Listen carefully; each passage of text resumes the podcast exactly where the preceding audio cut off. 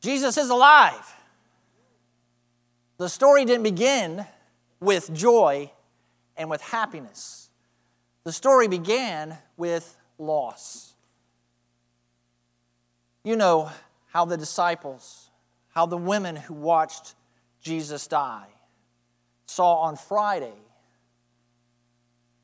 their hope of a Savior, a Redeemer, their hope of a man who would deliver them from the oppression of the Romans. They saw him die on a cross. They also saw this man, Jesus, buried in a tomb. There was great loss for them. Here was one they had hoped would bring redemption to their nation. I think it's hard for us to understand how much they desired to live in freedom and live to be able to worship as they wanted and not to have a foreign country oppressing them and ruling their lives and telling them what to do. They had read in the Old Testament the promises of a Messiah, a promise of a deliverer, one who would rule like King David had ruled before, in peace, prosperity, in closeness to God. They desired that with all their heart, and they had thought Jesus was the one. But now he was dead and in a tomb. Not only did they have hope for the Lord to do something great in their day, they were personal friends of Jesus. And you know this heartache when a loved one, someone close to you, dies. There is grief, sorrow. And that is what these disciples were going through. Mark 16:10 says, she, referring to Mary Magdalene, went and reported to those who had been with him, listen, as they were mourning and weeping. When it was evening of that first day of the week, the disciples were gathered together with the doors locked because they feared the Jews. They were afraid. They were weeping. They had lost the one they loved and the one that they had hoped would bring a military victory to their country. The disciples on the road to Emmaus had said of them, and how our chief priests and leaders handed him over to be sentenced to death, and they crucified him. But we were hoping that he was the one about to redeem Israel. Do you hear their disappointment? There was grief, disappointment, sorrow. This had not turned out as they had hoped. They had lost the one that they loved. You know what it is to be afraid, to feel loss, feel sorrow, especially at the death of someone. When someone dies, we no longer can be with them. We can't have a conversation with them, sing with them, rejoice with them, do things with them. When someone dear to us we love dies, there is a hole in our soul. There is an emptiness. There is a place where they were in our lives and it's gone. That's what Jesus' followers felt that Friday, that Saturday. And for us who also feel that, we know what they were going through. And when we're going through that, it hurts. But then there was some news that brought a little bit of hope. You see, there was an empty tomb. But at first, all the news was about an empty tomb. There was an explanation of why the tomb was empty, but there was no proof that this explanation was accurate.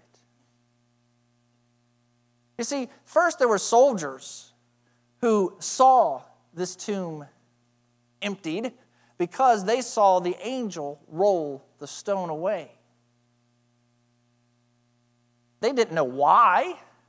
They didn't know what was going on. But they saw that a stone had been rolled away in the tomb that they were guarding. They were guarding the tomb of Jesus, his body there in it. And now it was gone. The tomb was empty.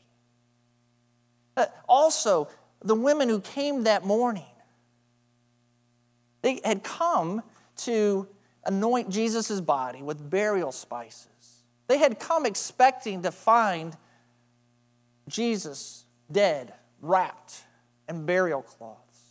They did wonder how they were going to remove the stone that was there, but they had gone in so much grief and so much desire to show their love for the Lord that they really hadn't thought about the practical implications of a stone and soldiers there at the tomb. But when they got there, they didn't have to worry about rolling a stone away because it was gone. It had been rolled away. And there was an angel who told them what had happened. In fact, asked them, why are you looking for the living among the dead? I shared in the cemetery, I love that phrase and I love to explain it every year. When you want to go see me or go see one of your friends or your family, do you usually go to the cemetery to find them? I hope you don't go looking in the cemetery for me. And we don't go looking for our friends in the cemetery because they're alive. Cemeteries aren't for living people, they're for dead people. So the question, why, ladies, have you come to a cemetery to find someone who's alive? It was illogical. The angel says, he is risen. Jesus has risen. Remember, he told you all this was going to happen. He was going to be handed over. He was going to be crucified. He was going to raise from the dead on the third day. I mean, he's told you this stuff, and now it has happened. But again, at this point, there's a tomb, and there's an explanation, but there's no concrete proof. Peter and John are told by Mary, the tomb is empty. They run to go see for themselves. When they get there, they find exactly what Mary said. The tomb was empty. And even the burial cloths that Jesus was wrapped in were there. That's strange, isn't it? They expected to find Jesus. They'd heard an incredible story that he wasn't there, so they went to investigate themselves. And what they'd been told was true. Cloths, but no Jesus, no body. What did it mean? Well, they had been told what it meant, but still there was hope mixed with doubt. There was no proof that this had happened. The women went and told all the disciples and told them the news, Jesus is alive. But again, they hadn't seen Jesus. The news sounded incredible. The news sounded impossible. There was hope, but no proof. The disciples that were walking on the road to Emmaus, in fact, they got to walk with Jesus, although they didn't know it was Jesus at the time. And again, we heard, as I read earlier, that they had heard the news. They had heard an empty tomb. They had heard Jesus is alive. They had heard the report, but they themselves had not seen Jesus. And it became obvious as they were talking to Jesus that they'd heard these things, but there was some doubt that that was really true. Remember, they were discouraged. They had hoped Jesus was going to deliver them from the Romans, and it hadn't happened, and now he's dead. But we heard this news that he's alive, but there was no joy there. That evening, the disciples told Thomas, Thomas, Jesus is alive. Thomas said, I'm not going to believe it. Not till I see the holes, the scars in his hands and touch his side where the spear went into him. Until I see it, until I touch it, I'm not going to believe. Do you see what's happened? There's been wonderful news proclaimed. There's evidence that Jesus is not dead. He's not in the tomb. It's empty. It's empty. There's been an explanation. But the response to that has been underwhelming, to say the least. The soldiers went and lied about it. They went to the religious leaders and said, hey, we got a problem here. You know, you told us to guard this tomb and to guard Jesus' body so the disciples wouldn't come and steal his body. Well, the disciples didn't come, but this angel came, and now the tomb is empty. There is a big problem. They came up with a lie and paid the soldiers money to proclaim the lie. The lie was this: the disciples came and stole the bodies while the soldiers were asleep. And I've always chuckled at that. Have you ever given testimony to what's happened when you were asleep? That's what the testimony was. When we were asleep, this happened. Okay. I don't know how you know that, but that's your testimony. So it was a lie, obviously, and even the lie makes no sense. You can't testify to what happened when you're asleep, but that's the testimony. They lied. That was their response. Mary, when she heard that the tomb was open, she cried. There wasn't any joy. There were still tears because she thought the gardener had come and taken his body away. An empty tomb, but to her there was no living Jesus. The women were afraid when they heard the news from the angel. They were amazed. They were perplexed. Peter, when he went and saw the empty tomb, we're told that he was amazed. The disciples, when they heard, didn't believe. They thought the women were speaking nonsense. And when Thomas heard, he doubted the news he heard. So I would give all of these disciples and these women and the soldiers a big fat F when it came to seeing the tomb and hearing the reason, but then believing, doubting, being afraid, amazed, perplexed, lying about it, but there was no joy, there was no belief, there was no... And we look at them and say, well, we would have done differently. You know, if it had been me, well, I would have done a lot better than that. Well, would we have? I don't know. You see, they were told to believe something with really very little evidence. There was some evidence. There was an empty tomb. But they were told something that was really, in their minds, unbelievable. How could you believe it? Someone who was dead is now alive. Well, we look back and say, well, yeah, duh, you should believe it. I mean, didn't Jesus raise people from the dead himself? He raised a little girl to life. There was a widow whose son died, and Jesus raised him to life. Not too soon before these events happened, Jesus raised Lazarus to life. Don't you think they should have remembered, hey, the dead can come back to life. Jesus himself did it. Also, like the angel said, this was the plan all along. This shouldn't have been a surprise to any of them. Jesus told them 3 times. Not once, not twice, 3 times, because we usually have to hear it more than once. He said, the chief priests, I'm going to be handed over to them. They are going to crucify me, but on the 3rd day, I'm going to be resurrected. He told them 3 times. The angel told the women, this is what's happened, and he told you it was going to happen.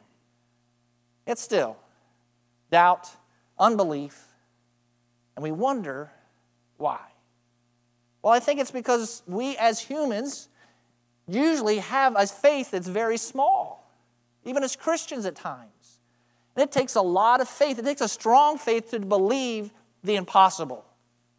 And that's what they were really told to believe. I challenge you, when you read the Word of God and God says something that sounds impossible, to have the faith to believe it. When God reveals something to you in your life, or He tells you something maybe to do or something He's going to do for you, but it sounds amazing, but unbelievable. It sounds exciting, but unbelievable. To have the faith that the disciples, the women, didn't have at that time. Believe it. God has done, will do, and is doing the impossible. He's done it in the past. He's doing it in our midst. He's going to do it in the future. Never put God in a box and say, He can only do this. He can't do this in my life. He can't do that in your life. He can't do this on this planet. Don't say that. God can do anything. And he has done the impossible. Have faith. Now, you all know the story, that it went from sadness to a hope that maybe something has happened to Jesus appearing to the women, to the disciples, to Thomas. And then everything changed. When Jesus appeared, the sorrow turned to joy. The doubting turned to worship. The fear turned to following. You know how the story goes. Jesus is alive. Mary clung to Jesus. Once she realized Jesus was right there with her, she was crying, she was weeping. She thought the gardeners had taken Jesus' body. But then Jesus says to her, Mary. She heard her Lord call her name. And then she knew Jesus is alive. And she went from weeping to clinging. She did not want to let Jesus go. There he was. Jesus said, let go of me, Mary. Let go. Jesus hadn't finished his work. He still had to go see some other people. He still had to spend 40 days with them. He still had to teach them, to prepare them, to go. Mary, I haven't returned to the Father yet. Don't cling to me. Instead, he gave her a mission. Go and tell. And you'll see this theme every time Jesus appears. You go and tell the disciples that I'm alive. When Jesus did meet the women who were at the tomb, remember they were there. They got a message from the angel, Jesus is alive, but they didn't see Jesus then. But we're told in Matthew, as they were going to tell the disciples, then Jesus appeared to them. And what did they do? They went down to his feet and they worshiped him. And they were filled with joy. They had a short amount of time between the news from the angel and meeting Jesus face to face. And their fear and perplexment and amazement quickly changed to joy and to worship. When Jesus finally came to the disciples, they had been told by the women, but they didn't believe. But Jesus then did appear to them. And then their fear turned to joy. He was there with them. What they had heard was true. When Thomas, a week later, finally saw Jesus, his doubt went from, I'm not going to believe it till I see it, to my Lord and my God. What a change in attitude that was when he saw the Lord. Now notice also, as I said, when they saw Jesus, fear turned to joy, their amazement turned into worship, their doubting turned into devotion. But also, all of them went and told what they had heard, what they had seen. The angel was the first one to speak. The angel told the women, don't be afraid, because I know you're looking for Jesus who was crucified. He is not here, for he has risen, just as he said. Come and see the place where he lay. So the angel told the news to the women. The women also went and told the disciples. So, departing quickly from the tomb with fear and great joy, they ran to tell his disciples the news. The disciples on the road to Emmaus, they finally realized when it was revealed to them that they had been talking to Jesus all along. So the first thing they did was they ran back to Jerusalem and told the disciples. Luke 24 says, that very hour they got up and returned to Jerusalem. They found the 11. Then they began to describe what had happened on the road. And the disciples, Jesus told them in Matthew 28, go into all the world and make disciples of all the nations, teaching them to observe what I have told you, baptizing them in the name of the Father and the Son and the Holy Spirit. And in the book of Acts, Jesus also tells them this right before he returns to the Father and goes to heaven. He tells them, you will receive power when the Holy Spirit has come on you, and you will be my witnesses in Jerusalem and all Judea and Samaria and to the end of the earth. And if you read the book of Acts, that's exactly what they did. They started proclaiming in Jerusalem, Jesus is alive. Then Samaria, Jesus is alive. Judea, Jesus is alive. all over the world, Jesus is alive. That was really the essence of their message. I think sometimes we forget. We almost think of the resurrection as an afterthought. I don't know why. Maybe because the account in the gospel of Jesus' passion, of his sacrifice, of his death on the cross takes up so many more chapters, and the resurrection less. I don't know why, but it seems like sometimes only at Easter do we talk about Jesus is alive. But that's the whole point. If Jesus isn't alive, then all the other stuff is meaningless. And so the disciples, when they went throughout the Roman Empire proclaiming the gospel, the essence of their message was this Jesus that you crucified is alive. They went and they told. Jesus is alive. What does it mean for us? It means that our sins are forgiven. We are sinners, deserve to die ourselves and spend hell, eternity in hell. That's what we deserve. But Jesus said, I love you. I will die for you and die for your sins. But all that would have been talk. You know, Jesus could have said anything he wanted. And all of us die.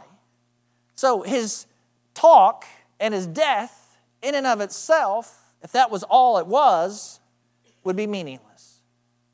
Pastor Brady had mentioned this earlier in our resurrection service in the cemetery. Paul tells us, if for this life only, if Jesus hasn't been raised for the dead, Paul says you're all dead in your sins. You have no hope. So the whole important piece of it is Jesus is alive. And because he's alive, everything he said he was going to do, die for our sins and give us eternal life, can happen and is true. So because our Lord is alive, our sins are forgiven, and we will be resurrected. That is the wonderful promise of the Lord, that we're going to die, but we don't have to be afraid of death. If we are Christians, believers in the Lord Jesus Christ, when we die, Paul says to be absent from the body is to be present with the Lord. We will be in his presence immediately. And there's going to be a resurrection day when all of the dead in Christ will be resurrected from their grave. Our bodies will be changed from these weak, decaying, sin-filled, old, to a glorious, new, eternal body.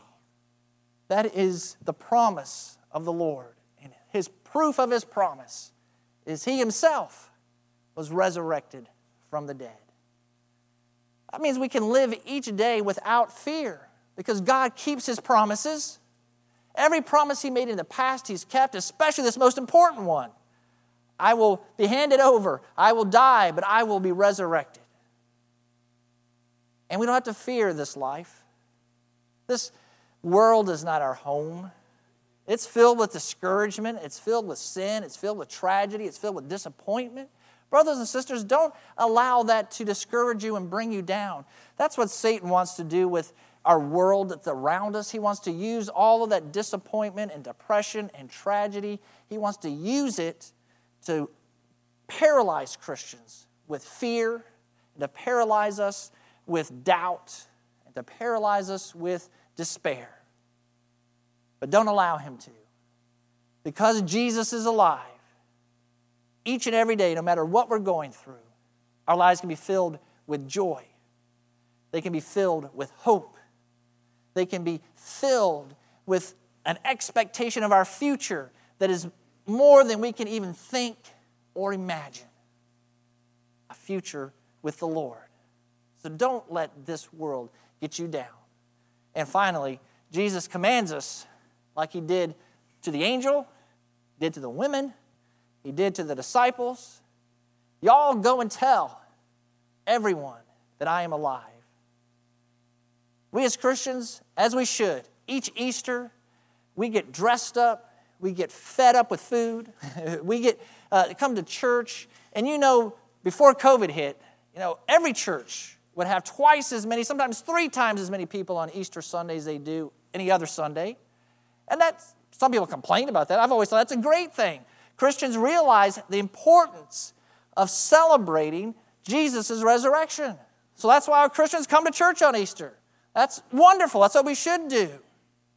But the wonderment of it and the excitement of it. I mean, even when I woke up this morning, I was so excited for today, even though I come to church every Sunday. But Easter does have something special about it. We are remembering that Jesus is alive and that we will live forever. But the excitement of it each Sunday, Easter Sunday, the excitement of this morning, whatever you've enjoyed, however you have felt, all of it is wonderful, but we're meant to leave here to go tell other people about it. Imagine if the angel just rolled the stone away and went back to heaven. You know, imagine if the women somehow found out what had happened and they just went back home. You know, imagine if the disciples heard Jesus' commands and commission and they just went back to fishing. You know where all of us would be? We'd be in hell because we would never have heard of Jesus, never heard of the gospel, never heard of his forgiveness. But we have heard it because people told us, who told them, and it goes all the way back to these women and these disciples who first told it that first Easter. And they told it to thousands, who told it to thousands, who now, of course, has been told to billions of people. So it is our responsibility to go and tell other people. We must tell that Jesus is alive. So I challenge you, brothers and sisters, don't be quiet about this good news. Let's go and let's tell it. I'm going to pray for us, and we're going to worship some more. I know often when we finish our service, we will quickly sometimes play a song. And I know sometimes it has to be quickly because of our time constraints. You know, people are looking at their watch. Sunday school's coming up, Pastor. We've got to get going. And so we have 2 minutes to quickly sing a hymn and get out the door. But this morning, we're going to sing 2 worship songs together. So it'll take us a little bit longer, and I want you to use this time to reflect on this morning and the truth that Jesus is alive, and the command to go and to tell. I hope you will sing with excitement and with joy. I pray that you will leave here today all pumped up and all excited because what God has done for you, but you won't keep that to yourself. You'll just go blabbing it everywhere and telling the world what the Lord has done for you. So let me pray, then let's keep worshiping. Let's keep celebrating. Let's keep going out this door and telling the world. Father, we are thankful this morning. Lord, I know I've said that many times already today. Thankful, thankful, thankful. And yes, we are. Lord, we cannot say it enough. We can't live it out enough in our lives. Father, I just, this morning right now, think about all the ways that you have blessed us and all of the gifts that you have given us. The most important being eternal life. And Father, I pray that we would not take those for granted and we would not dismiss those. Those are important and they give us joy each and every day. And I pray, Lord, that also as we leave here today, we would go and tell the news that you are alive. Father, I pray now you'll be pleased as we continue to worship and celebrate. And I pray, Jesus, in your name, amen.